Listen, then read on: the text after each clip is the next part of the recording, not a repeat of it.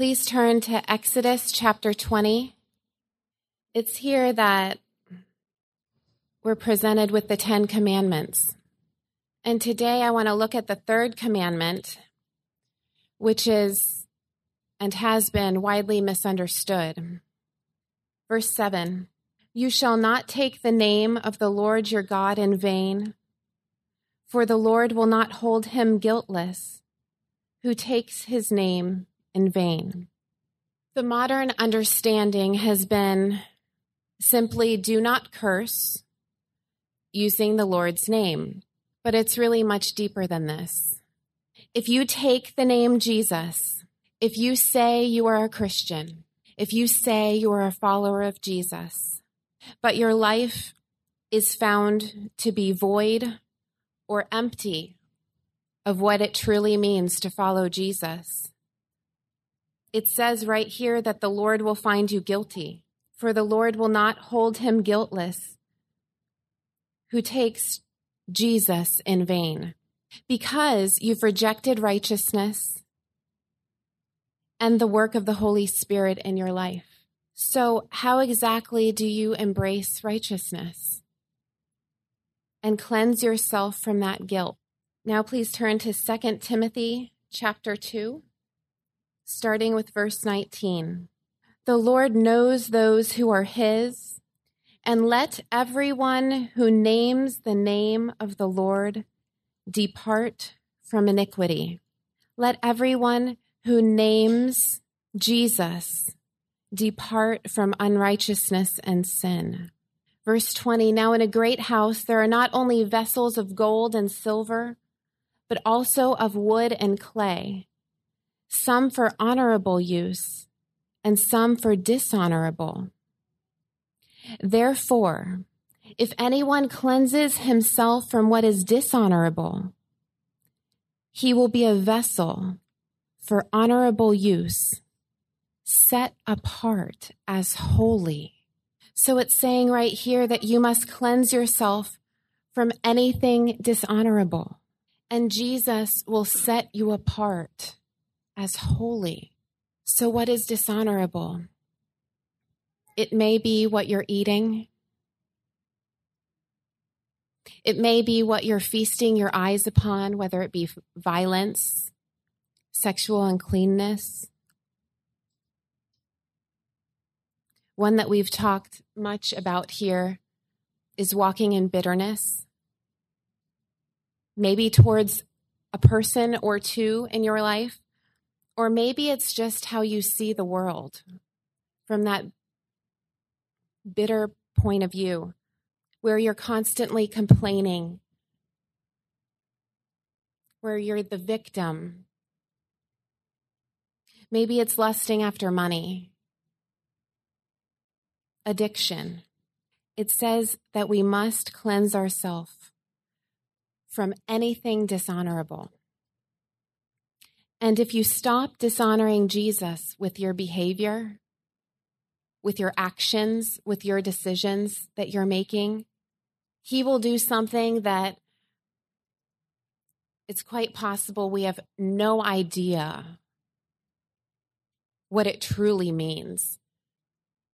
We can't even fathom in our simplistic minds, but it says he will set you apart as holy.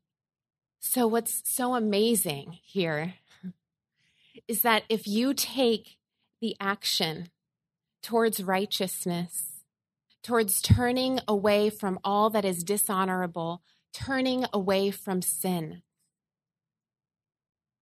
then Jesus will take direct action for you, setting us apart as holy. It's so much bigger than us, it's for Jesus. And it's his desire to use holy vessels for his kingdom, for his purpose. So that's why we've come here today to honor Jesus with our bodies, with our words, with our thoughts, with every single thing that we do, so that we could be Maybe if we would do that, we would come into a little bit better of an understanding of what it truly means to be set apart as holy. Welcome to the National Prayer Chapel. The message today is entitled The Journey of Faith. The Journey of Faith. Almighty God, you've called us out of our land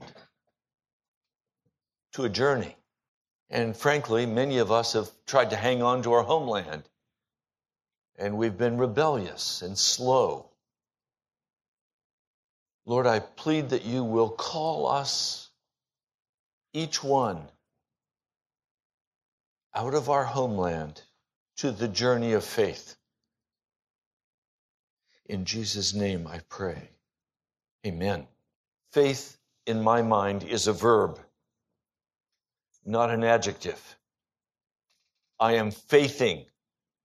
And it's not something I do one time. It's a way of life. And faithing is always ignited by a rhema word. Remember the definition of rhema. It is a God breathed word that comes to us from the Holy Spirit from Scripture, or He can come and speak directly to us. It is an assignment that God has given to us to go do what He's called us to do. And it takes faith to fulfill that Rhema word. We can't fulfill it without faith. So often the Christian life is spoken of as a journey that's difficult for many to grasp because your focus is on what do you have to do tomorrow morning? You've got to go to work. What time do you have to get up? You've got to do this and this and this and this, and you have your whole to do list. And so tomorrow you're going to focus on getting that to do list done. But every day you do your to do list, you are moving on the journey toward your death. You have a limited number of days on this earth. You do not have an unlimited source of time. You have a limited source of time. So, the journey will be until the end of your allotted time. And if you have taken that journey unconsciously, you will by accident end up in hell. No one will go to heaven by accident. Most will go to hell by accident. Nobody wakes up in the morning and says, you know what? I think I'd like to go to hell today. No, of course not.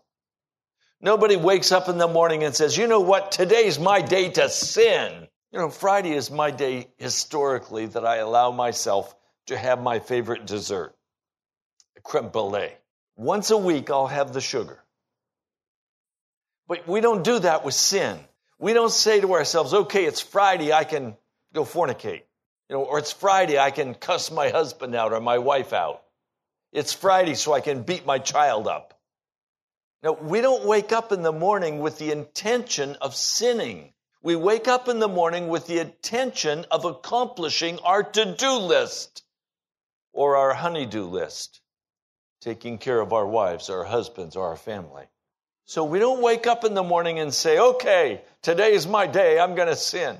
So the journey is going to take place whether you take the journey consciously or unconsciously, you will take the journey. Now the question is, will it be a journey of faith based on the Rhema word of God to you?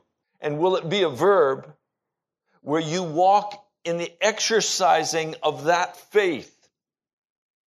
Or will you simply be unconscious, mm-hmm. dead, accomplishing nothing in your goal toward heaven, but accomplishing another day toward death? And none of us knows when our day comes. I've been blessed beyond measure to be as old as I am and never have had to be in suffering and sickness. I can count on my fingers the number of times I've been to a doctor in my life. I've just been blessed with health. I've been very grateful to the Lord for that.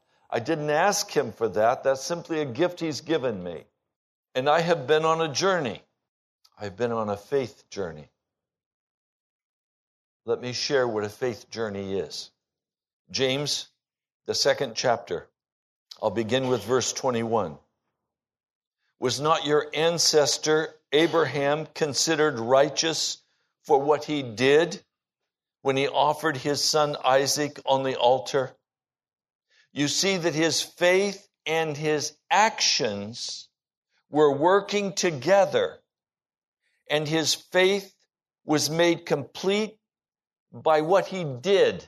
What you do day by day will determine whether or not your faith has been completed and whether your journey will be successful. I lived for some time in a little town called Laramie, Wyoming. I'm currently planning a trip next summer back to Laramie, Wyoming. I've never been there as an adult. I'd like to go back and see the house we lived in, if it's still standing. I'd like to visit the church I was in as a little boy. I want to see what Laramie is like again.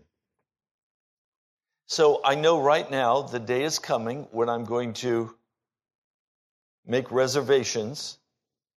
I've already checked the internet. I'm going to make reservations at a hotel in Laramie. I also plan on buying a pair of cowboy boots while I'm in town. I wore mine out many years ago. I want to go up to what is called the Front Range. I want to drive over to Medicine Bow. These were favorite places. I want to go to Happy Jack Canyon. Just aside, Happy Jack Canyon is a, a place filled with beautiful trees and huge boulders. And the boulders are made of granite with a mixture of colors. And so the stone is just exquisitely beautiful. I spent many, many wonderful outings at Happy Jack Canyon. I have carried with me in a, in a very safe place a rock I took when I was four or five years old home from Happy Jack Canyon. Well, I have a clear picture of where I want to go. Now, when I go to get the ticket to fly, or if I, well, let's say I'm going to fly. I haven't made that decision yet, but let's say I'm going to fly. So I go to the, the internet and I look at where all of the airplanes are flying. And I say, oh, this one's going to go to New York City. Yeah, let's go to the New York City. Oh, here's one that's going to go to, to Minot, North Dakota. Why don't we go over there? You know what? I'd like to go to Denver too. New Orleans looks good too. When am I ever going to get to Laramie? I'm not going to, am I? I'm going to run out of money before I get to Laramie. You say, I want to go to heaven. Are you going to run out of money before you get to heaven? Money is time. Are you going to run out of time doing this wild hopscotch around the country, doing all the things you want to do before you get to heaven. Because if you don't get to heaven, you go to hell. That's the default position. So please, listen carefully to me today as I try to outline what this faith walk is. It is not a vacation walk. It takes sacrifice and hardship and deliberate choices. Now, you can walk and you can travel in many pleasant places. You can travel to wondrous places of excitement and beauty, and that will never end up taking you to Laramie. You can travel this country your whole life in a motor in a motorhome. You can see every national park. You can, you can travel wherever you want to go. You can go to Europe. You can go here. You can go there. But in the end, will you go to heaven? the way you spend the limited amount of time and energy you have will determine whether or not you can successfully make it to the kingdom above. You have no time to waste. You have no resources to waste. They are all limited. Now, part of what I've discovered is that because I made a decision, I wanted to go to heaven, much of my life has been like one of these arcade machines where you put, as a kid, your quarter in and you have these little balls, you shoot them up, and then it comes back down through and it goes ding, ding, ding, ding, and it bounces you all over. And then you get down to the bottom, and so you don't go in. A little lever goes boop and sends you flying up again. I feel like much of my life has been like that because my journey has not been without getting bounced. And it has not been straight. And by the grace of God, I'm still alive and I've not run out of life, but I still have a ways to go. I'm not finished with my journey. So let's take a quick look at Abraham and his journey. There are some things about that journey I want to highlight for you. First of all, Abraham, that the apostle James is speaking about, lived for 75 years in a wicked, sophisticated city where his focus was making money. He was a businessman. It was a family business. And they had much gold and silver, the scriptures tell us. They were wealthy in their business. They had succeeded abundantly in trading, in selling, in livestock. But their money was not in livestock, it was in hard, cold cash, gold and silver, as well as on the hoof. Now, after 75 years, God comes to him and commands him to leave his family and to take a journey. His family does not want to let him go. His father does not want to let him go. His uncle does not want him to go. So they finally compromise and they go just part way to Haran, which is still in Mesopotamia and a wicked city. It also means delay. And Terah, his father's name, meant delay. It also meant lack, lack. So, in other words, he is stopped in his journey by his family who is delaying him from obeying what God has called him to do. And in that place, God's abundance does not flow to him. And finally, the Lord speaks to him in chapter 12 when his daddy dies. And the literal translation in the NIV, it says, Leave your country, your people, and your father's household and go to the land I will show you. Literally, in the Hebrew, it says, Get thee out now. It is an absolute command. It is urgent. Why? Because he has delayed his journey. And I just wonder if any of you today are, are living in Haran, delayed, short on money. Some of you will live most of your life in Haran, always short of money. Have you always been short of money in your life? Probably that's because someone is delaying you from doing what God's called you to do. He calls us always with a promise. Abraham is granted an incredible promise. I will make you into a great nation. In other words, Abraham is saying, but I have to leave this great city. And God says, okay, I'll make you into a great nation.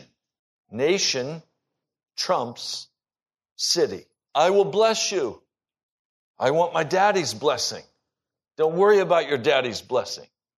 Don't do what your daddy told you to do. I'm your father. I'll bless you. I will make your name great. Oh, they're going to a foreign land to live in tents where they have no registry in the social world in Haran and in Ur of the Chaldees, they were very well known. They were successful, wealthy business people. They were invited to all the parties. They were looked up to, and now they're leaving, and everybody's saying, What are you doing going to the backwoods? You're going to be nobody. And so God said to him, I will make your name great. I will be a blessing, and you will be a blessing. And I will bless those who bless you, and whoever curses you, I will curse. In other words, he's leaving his family. When you leave your family, you leave the protection of your family. Remember what happened when Sodom was taken over by a foreign army and Lot was captured? The culture was your family rises up and you go wipe the enemy out. So God is saying, look, you're leaving behind all of your resources. You're leaving behind your connections. Don't worry about it. I have you. And all the peoples on earth will be blessed through you. Abraham, you're going to come to nothing if you go to Canaan land. It's backward. Nothing good is going to happen in your life. And God says, everybody on the whole earth is going to know about you. Not just some little city is going to become known throughout the earth. And all of us here know about Abraham, don't we? And we don't live anywhere close to Haran. Today, would you say that Haran was an important city in the world? Are you kidding me? It's a place of livestock. It's nothing. But everybody in the world knows about Abraham. So, with this promise, he goes out. Unfortunately, he did not obey God. He was told, Leave your relatives behind. Instead, he takes Lot with him. I want you to understand this. Abraham, the great man of God, at the beginning of his journey, thought he was still in charge. He could get God's direction and then he would decide what was best. Have you been like that? I have. I can make my own business decisions. Thank you very much. God doesn't care what I do about a car. I'll make my own choices. I'll make my own choices about where I go and what I do. All God wants to know is do I love Him? Are you kidding me? He wants to know if I will serve Him, if I will obey Him. So now you're going to see the life of Abram, finally named Abraham, and step by step, God is going to deal with this man so kindly and so painfully that he finally decides, even if his wife leaves him, he will obey God. And when Sarah dies, Abraham is not with her. He's in Beersheba. She's in Hebron. Quite a few miles separate them. I don't know what happened, but there was a separation between them. And not one that Abraham wanted, but one where Sarah evidently said, I've gone with you as far as I can go, Abraham. When it comes to killing our son, I'm not going to participate. I'm out of here. I understand. I'm sure that God loved Sarai or Sarah. But I'm sharing this with you to say, please understand, this journey with Jesus is not going to be neat, it's going to be messy. The journey with Jesus is not going to be tied up in a nice Christmas package. It's going to cost you everything. And at every step of this journey, God is going to bring into your life the precise, prescriptive medicine necessary to cause you to humble your heart before God and obey His word to you. And if you don't, He'll have your car repoed, or He'll cause you to lose your job, or He'll do something else in your life so that you will finally say, I've had enough pain. Okay, Jesus, you're the boss. I've made a mess of this journey. But you have to be willing to admit you've made a mess of the journey. A man called me from New York City last night and said, Pastor, will you pray for my son? He's ex military, was just discharged, has taken a job in one of the universities teaching. He does not believe that Jesus is the Christ. He is not a believer in any way. Would you pray with me? I'm going to talk with him tonight. I said, Yes, and I prayed. And then at 10 o'clock, I went to bed.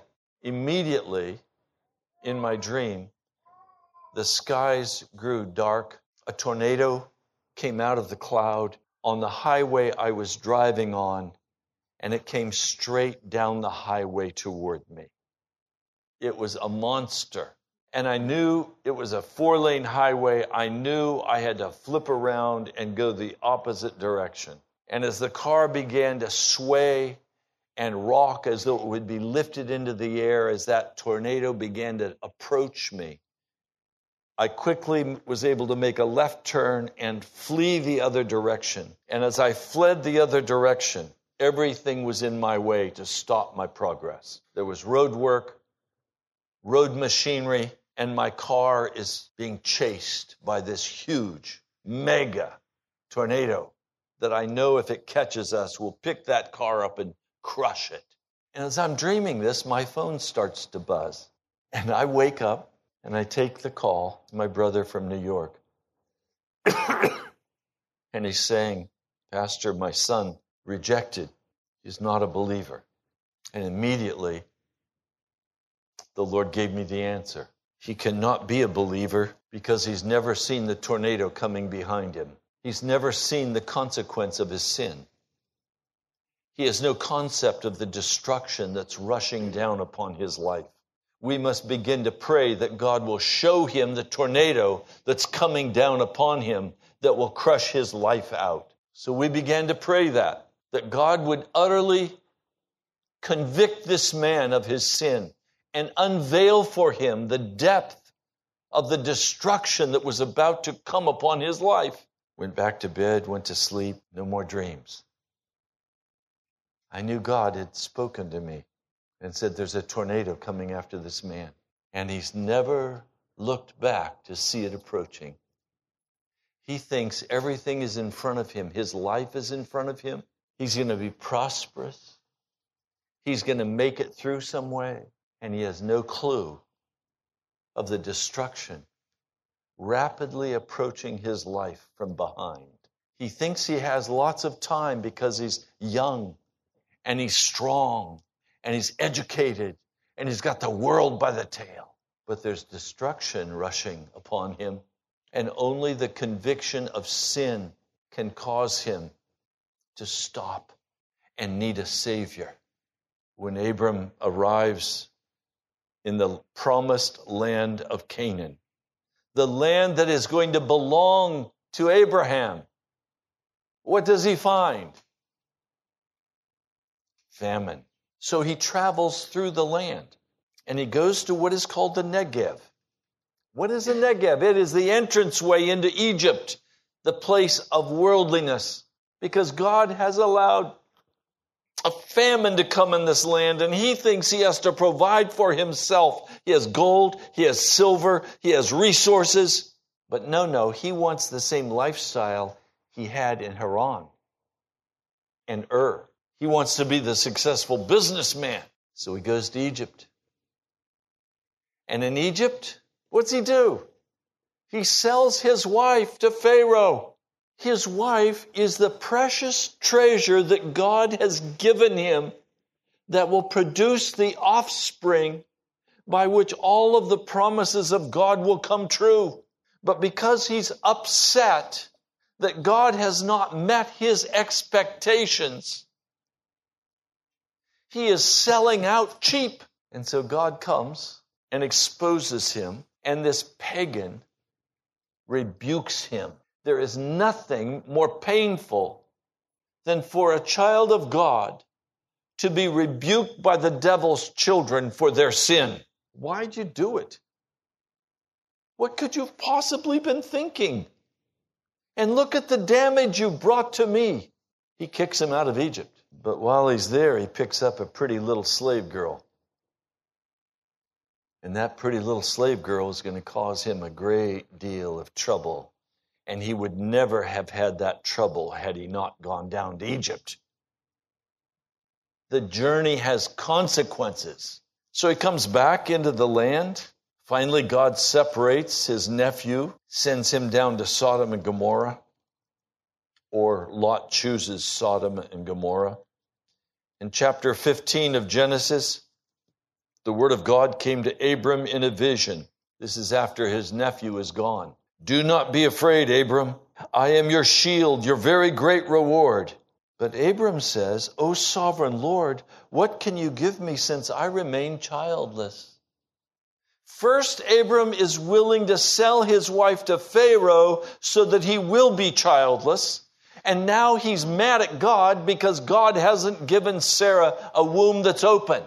You know, one of the greatest disciplines God brings to bear upon us? Closed wombs. In business, with children, in relationships. God specializes in closing wombs.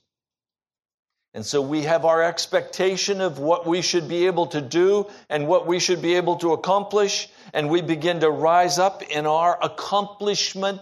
We have the plan worked out, we have the people all worked out, and God has to come and say, No, no, shut it down anything I create will be a donkey deal. Any children I have out of my own power will be donkey children. There's nothing worse than a house full of braying. God wants something very different for us. And there has to be a learning process on the journey that God will come and take apart what we put together in our flesh. Or else, He'll just let us go on our way and we will be expending our energy. And the question is do you have any extra energy to waste on your journey toward heaven? Because you may run out before you get there. And I'm warning you again today do not waste your energy on rabbits from hell. Do you know what I mean by a rabbit from hell? You go out hunting. You're hound. You want that fox. And the rabbit crosses the trail, and the hound decides to go after the rabbit and not the fox. Remember the book Guy Bevington wrote on remarkable miracles? And he saw how the hunters whipped their dog because he went after the rabbit. Jan and I always laughed when we used to read that and say, Rabbits from hell, Satan specializes in them. We've got to stay before the Lord until we're very clear and we know what the devil is sending across our path that has the warm odor of flesh pleasing worldliness and what is coming straight from the throne of God. Believe me, I've chased down a lot of rabbits.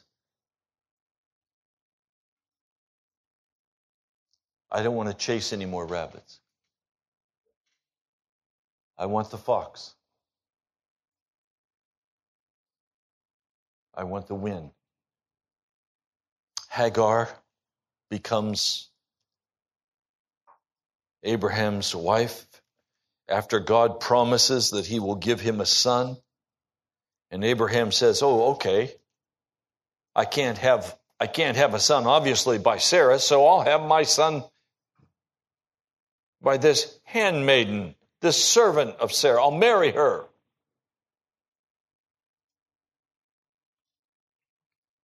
And for 13 years God would not speak to Abraham. You can do things on this journey that will cause God to stop talking with you. I cannot afford to have God stop directing my steps because I may expend all of my energy following after my own desires and not after the will of God. And when I come to the end of the journey, I won't be at heaven. I'll be at hell. I can't risk these side trails. Then the Lord comes. He appears to Abraham in chapter 18. And you know, I, I marvel at this all the time. Would you know God if He came and knocked on your door? Would you recognize him?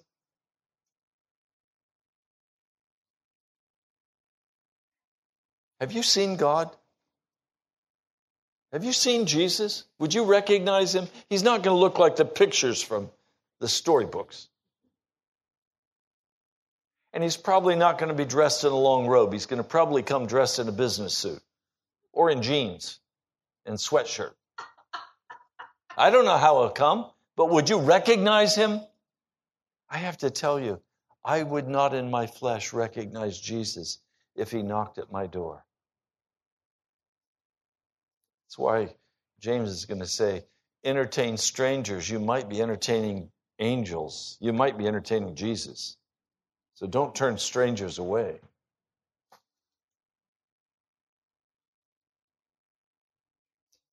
Abraham recognized Jesus and brought him the finest meal that could possibly be produced, the finest beef, the finest flour used for the bread, the vegetables, everything was the finest. He served the pre incarnate Jesus Christ. Now, through this journey, Isaac is born. And in chapter 22, we have the most painful Old Testament passage possible. The words are just three simple words God tested Abraham. Now, I want to tell you, you are on a journey. Whether you like it or not, you are on a journey and there will be a final test. Will you pass the final exam? Or will you try to blow the final exam off and pretend that you don't have to take it? If you don't pass the exam, you can't enter heaven's gate. In Bunyan's book, Pilgrim's Progress, in his story, everybody has to cross the Jordan River. And of course, among Christians, the Jordan River is always considered you have to die. His traveling companion walks out into the river and finds the bottom solid and shallow. While Pilgrim Christian walks out into the into the water and he finds it deep and the river swift and he can't get his footing because on the journey, he did not exercise the level of faith that was necessary to successfully cross that Jordan River, the final exam. And so his traveling companion has to step in and rescue him and lift him up and encourage him and tell him, put your confidence in Jesus. He could never have made it across that river had he not had a traveling companion. Hopeful. Hopeful encouraged him and said, Get on your feet. Stop struggling. We're going to cross together. Are you afraid of death? Do you recognize your time is running down? Even the youngest among you your time is running down. You could be declared stage four cancer this week. Being young is no guarantee you will not face death or have a car accident. Some careless driver runs the red light and T bones your car right where you're at and it's over. Or you have a heart attack and you die. Are you ready? Are you ready to face death today? Do you have the courage to walk through the Jordan River to the celestial city? Do you have the courage to do that today? Are you certain of what your journey has been? Has your journey been successful in walking through every trial with your eyes on Jesus, trusting Him in what you're doing and what you're saying? Or have you been off on side trips and your focus has not been on Jesus and your focus has been on your own life and your own success? Is your heart filled with fear at the idea? And I talk to some people and they say, Oh, Pastor, I'm not afraid of death. Oh, I've talked to the strongest, burliest men who say to me, I'm not afraid of death, Pastor. And then I've had to visit them in the hospital as they lay in the bed, dying, whimpering like a little kid. Pastor, am I going to go to heaven or hell? Well, how have you lived? I've lived like hell. Then you're headed for hell. You want to change that? Yes. And suddenly the fear of death rises in the big, strong man who can take his Harley out and wear his black leather and say, I'm the man. And now suddenly he's humbled before God because his life is ebbing away. I've been there many times with men and with women. There's only been one time I've known a man who said, Pastor, I don't care if I go to hell. I don't love Jesus. I don't believe in him, and I want out of here. It has to be a better place where I'm going. And this man, so utterly deceived, turned off his medical treatment and passed. Full of bravo as he slid down the chute to hell. I'd say that's the definition of insanity, wouldn't you? You understand, there is moral insanity. Moral insanity is not to care about your life, not to be aware that you're on a journey, to think you can just live your way and you're going to a better place. That's moral insanity. I'm in charge of my life. I can make decisions. I can choose to go to church or I can choose to do this. I can choose to do that. I'm in charge. Right. God will deal with you for so long. And then finally, you'll come to the Jordan River. And if you don't cross over successfully, you sink down into hell.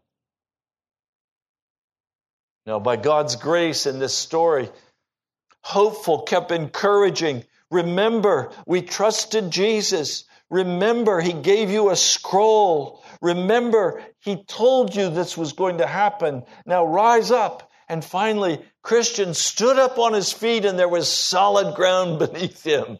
And he walked with hopeful across. And the gates of the celestial city swung open and the trumpet blast came and he was welcomed into the eternal city. I don't want to get through in the nick of time. I want to be hopeful, encouraging others. Come on, let's cross together. We trusted Jesus. He will not leave us. Abraham, take your son, your only son Isaac, whom you love, and go to the region of Moriah and sacrifice him there as a burnt offering on one of the mountains I will tell you about. It was on this mountain that the tabernacle of God that Solomon built, that's where it was placed. On Mount Moriah. And suddenly we have before us a very clear demonstration in Abraham's life that a sacrifice of a holy person is required for the world to be blessed. And it was looking forward to Jesus, and Isaac couldn't fill the bill. And so at the last moment, God stepped in and delivered Isaac. But Abraham did not know he would deliver him. These stories are so simple and easy when we know the end from the beginning. But it's the journey that catches us. Abraham, in agony of heart, knows Sarah will leave him over this. Knows his life is about to be broken by this. Knows that he is losing the most precious person to his heart, his son Isaac, and with it all the promises of God are going to disappear. He came to faith, we're told in the 11th chapter of Hebrews, finally by saying, okay, God's word is sure. If God wants me to kill him, God's going to have to resurrect him.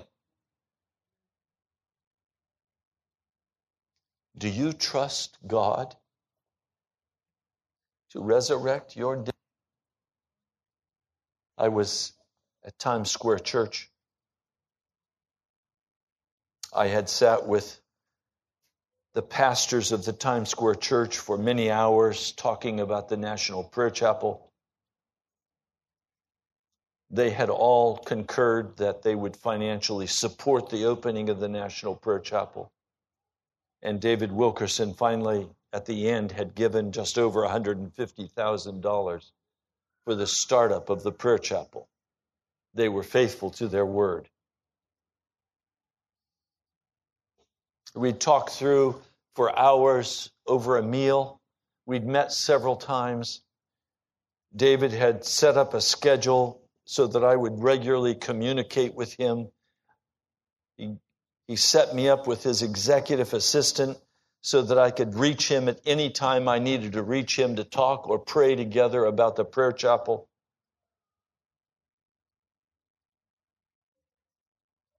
I was ready to leave.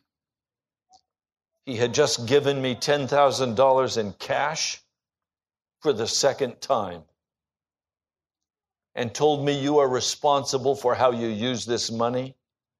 It is between you and Jesus.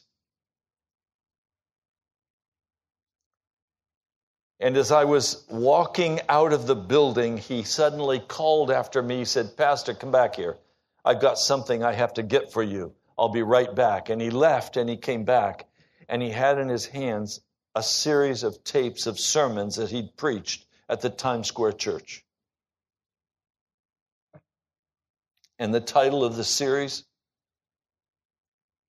The Death of a Vision. He said to me, We are all very excited about what you're going to do and about the National Prayer Chapel and what God wants to do there. But God is not going to do anything at the National Prayer Chapel until He's put it and you to death. Do you believe, Ray, that God can resurrect a dead church? And He sent me on my way. And Jan and I listened to that, those messages all the way home. And we prayed, Oh Lord, deliver us from this word from our pastor. For how can God raise up a dead church? And now, year after year after year, I've had to be a part of a dead church. The death of a vision. You're a part of that dead church. I love you for putting up with it, for being here. It's clear you're here for Jesus, not for me and not for the wonderful, exciting opportunities you have by being a part of this wonderful go go church. Can God raise a dead church? I need someone who will come and who will serve as a setup coordinator. Not me. Not me. Not me. Dead church. Dead church. As you heard our brother David praying today in the circle before the service, Lord, may we now finally enter the promised land. Do you understand what the promised land would be? It would be national radio. It would be the moving power of the Holy Spirit through this congregation in what is called revival power. It would ignite this place in the power of the Spirit of God. I've been looking and praying and standing by faith for this all of my life in ministry 45 years. I've held countless all night prayer meetings, countless weekend seminars on revival. I finally gave up all the all night prayer meetings and I gave up all the classes. I gave up on all the witnessing classes. I've been to all of them, I've used all of them. Let's go hand out tracts this afternoon. Well, you can do that if you're not dead. You can even go hand them out when you're dead, but nothing's going to happen because you handed them out.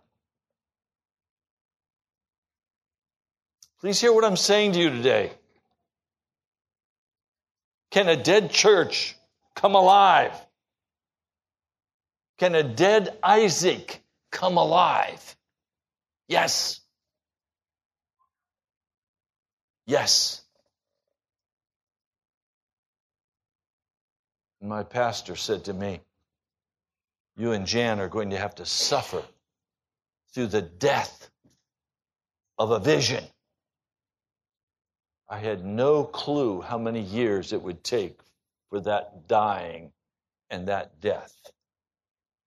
And that then you all would have to go through another death in your own journey and in your own life and a giving up of all of your great ideas to be somebody.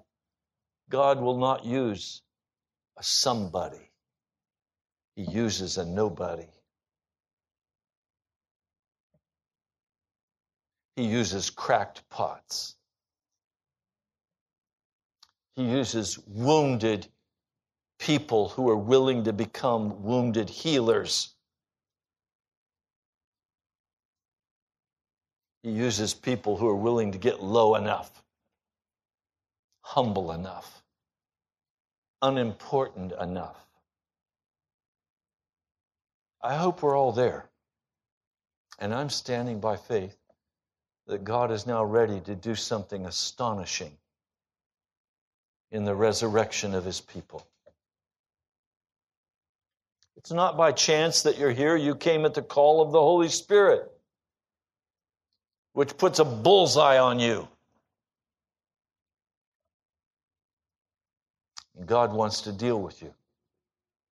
He wants to call you to the finishing of the journey. Mighty God, would you finish the journey? Would you call us to life and rescue us as a people? Mighty God, I'm standing by faith that all that you have promised is yes and amen. Thank you, Lord. Amen.